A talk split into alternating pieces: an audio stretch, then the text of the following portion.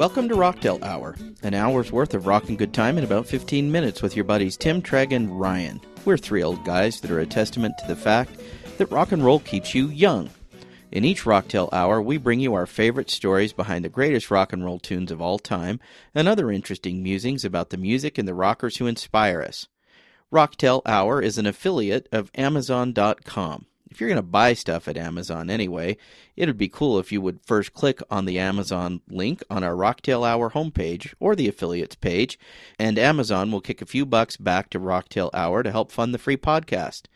In today's podcast, Treg is going to tell us the story behind Carry On Wayward Son by Kansas. Thanks. This is another one of those that's a little bit overdue, I think. We- Yeah, totally.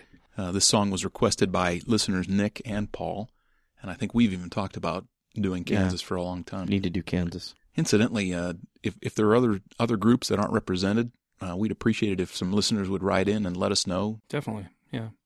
And tell us why. Sometimes I like you know like to know. Tell us what's what song or band you want to hear and why. That's a great point. Yep, exactly. Yeah, and if it's really lame, Ryan will do it. I will.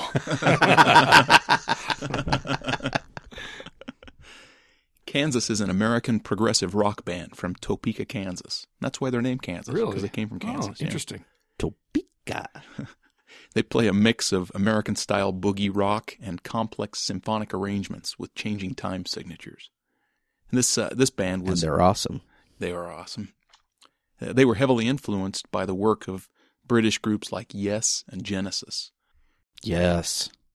Yes would so be Genesis. Oh yes, yes, Genesis. Yeah. Rolling Stone described Kansas's music as a prosaic blend of vaguely arty, highly accessible light rock. Kansas was at the forefront of the art pop or arena rock movement that saw the shift of rock music from intimate club settings to huge arena shows, separating the, the performance from the audience. And, and, and this style of music also featured pyrotechnics, light shows, and outlandish costumes. They were right on the cusp of that movement to these big, elaborate shows. Uh, The music also evolved from intricate, muted textures of the original art rockers to hook laden, melodramatic songs with high pitched vocals. What year was that song come out? 1976. Oh, I didn't mention that. Yeah, this is from Kansas's 1976 album Leftoverture. And this is their fourth album. So, what you just described was bands like Journey, uh, where you Similar, have the yeah. sort of Mhm. Yeah, the arena rock. hmm arena rock with a high pitched frontman. Yeah. Yeah. Actually, I had I had a friend years ago that said, you know, I I love Journey, I love Kansas, but I I can never stand when the guys sound like a girl, which I vehemently disagreed with, right? Because Mhm. I think Kansas and and Journey are just incredible. Oh, but yeah. yeah. Apparently, that style wasn't for everybody. I liked it. Uh, Leftoverture and, and Carry On Wayward Son in particular is typical of this mid 1970s art pop. Uh, Leftoverture was a major breakthrough for the band. It hit number five on Billboard's uh, pop album chart, and it eventually certified five times platinum Wow. in, in 2001. Kansas recorded the album at Studio in the Country in Bogalusa, Louisiana. The studio in the country was so named because, as Kerry Livgren described on In the Studio with Redbeard, he said, It was in the middle of a swamp. We'd walk out of the studio and there would be gators in front of the studio, mosquitoes the size of B 52s, and at times armadillos would run into the control room laughing. That's pretty fun. That's interesting. Yeah. Fun place to record an album, huh? Yeah. Yeah. Well, Carry On Wayward Son is the first song on the album, and it was written by Kansas guitarist and, and vocalist Kerry Livgren. In 1977, the song peaked at number 11 on the Billboard singles chart, becoming their first top 40 hit. And the song is number 96 on VH1's 100 Greatest Hard Rock Songs. Number Oh, I- 91? 96. 96. Yeah. I, I'm a little surprised at that. I don't consider it really hard rock, but, Well, you know. yeah. What list was that again? Uh, VH1's. VH1's 100 Oh. Greatest What Hard- was it on Rolling Songs. Stone? I didn't find it on Rolling Stone. Hmm. AllMusic.com called Carry On Wayward Son the greatest single Kansas ever cut, a song that manages to be pompous, powerful, ridiculous, and catchy all at once. I thought that was a great description. Mhm. Rolling Stone said, Undoubtedly their finest album, Leftoverture warrants Kansas a spot right alongside Boston and Styx as one of the fresh new American bands who combine hard driving group instrumentation with a dearth of flashy solos with short, tight melody lines and pleasant singing. Each song on side one of Leftoverture is strong, especially the opener, Carry On Wayward Son, which is blessed with a tough melody line and strong vocals by Rob Steinhardt. I went to see Kansas in 1983. Technically, they put on a pretty good concert. It- Did they sound good live? yeah, they did. They yeah. sounded really good live, but it was it was kind of weird. Um, you know, we've talked about this before about the bands trying to transition themselves and reinvent themselves in the 80s, and so you have this great 70s band singing the great arena rock type music, and um, I went to see them up at you know Weber State where they play basketball.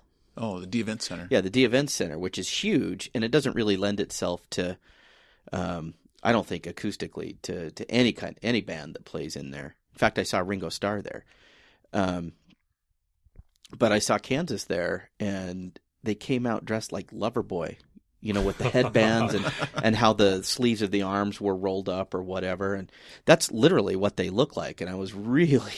Th- taken aback because I expected these long-haired rockers to come Yeah. out, and they did. They had their short hair and they looked like Loverboy, and Wow. they sort of put on this show that looked, you know, intrinsically 80s while they were trying to sing all this great 70s music, and it was a little disappointing. That's funny. You know, uh, you know, I kind of walked away feeling like I, it was a little let down, but you know, as I think about it, you know, years later, musically they were great. It was just such an odd atmosphere for them. Yeah.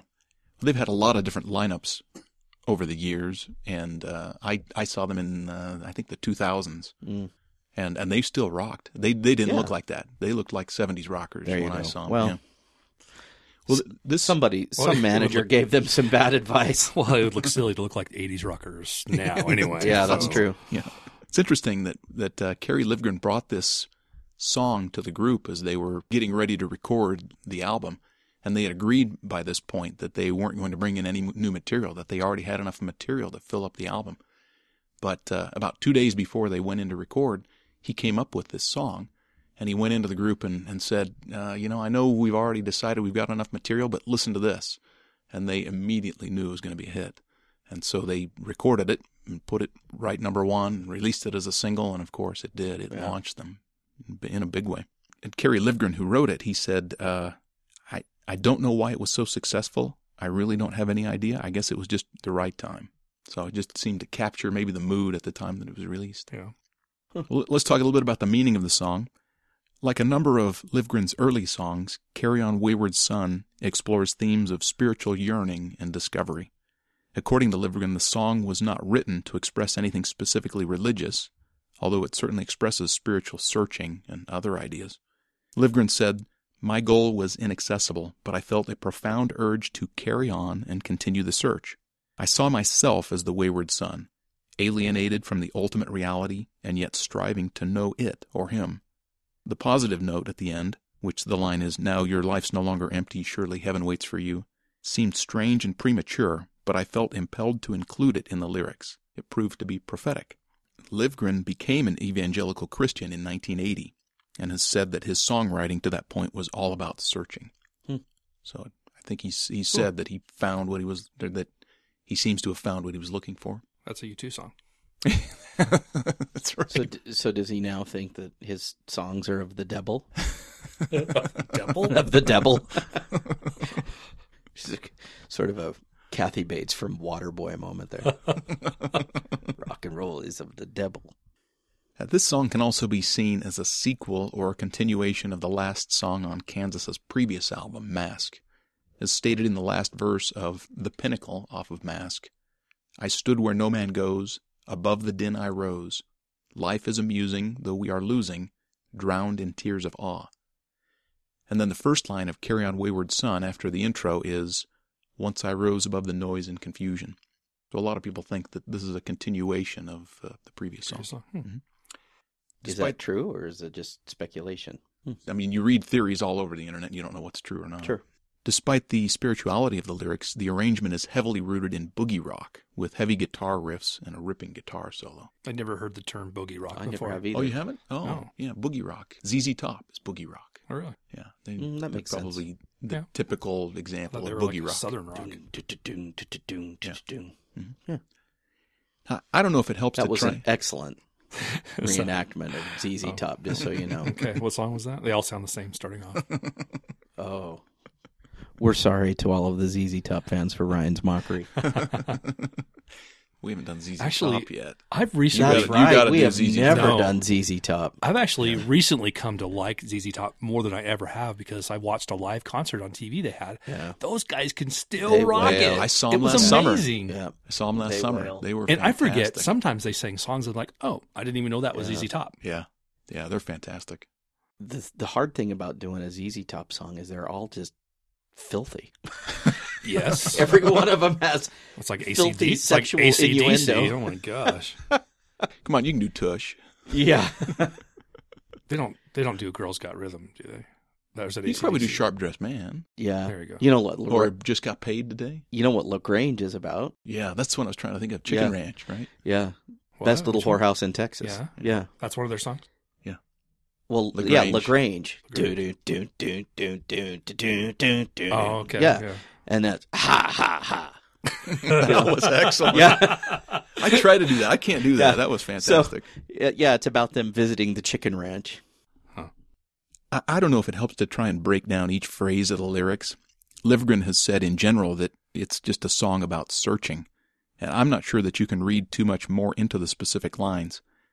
As I was researching this, I, I saw so many different theories on the internet uh, where people have interpreted the song as referring to abolitionist John Brown, Hamlet, the TV show Supernatural, Oh yeah, I'm sure that's what it was. an LSD trip, the legend of Icarus, a serial killer, Vietnam, and an adolescent teenager. Well, which is the album cover that Kansas has that has John Brown on the front of it? Oh, I don't know. It may be this album. Have to look and see. But I think this song could mean all of those things. It probably wasn't the original intent of Kerry Livgren when he wrote it, but this is one song that provides the theme and the mood of searching for meaning beyond ourselves, which almost everyone can relate to and, and to find their own meaning. And that's why I don't think it's worthwhile to try and break down all the lyrics because it, it's it's one of those songs that just has a theme of searching. Right. Yeah. Well, thank you, Treg. You can listen to a clip from Carry On Wayward Son on iTunes by clicking on the album link on the Rocktail Hour website. Please email us at dudes at rocktailhour.com if you think we got it all wrong, if you have an interesting Rocktail Hour of your own, or if you have a recommendation of a song that would be a good subject for a Rocktail Hour.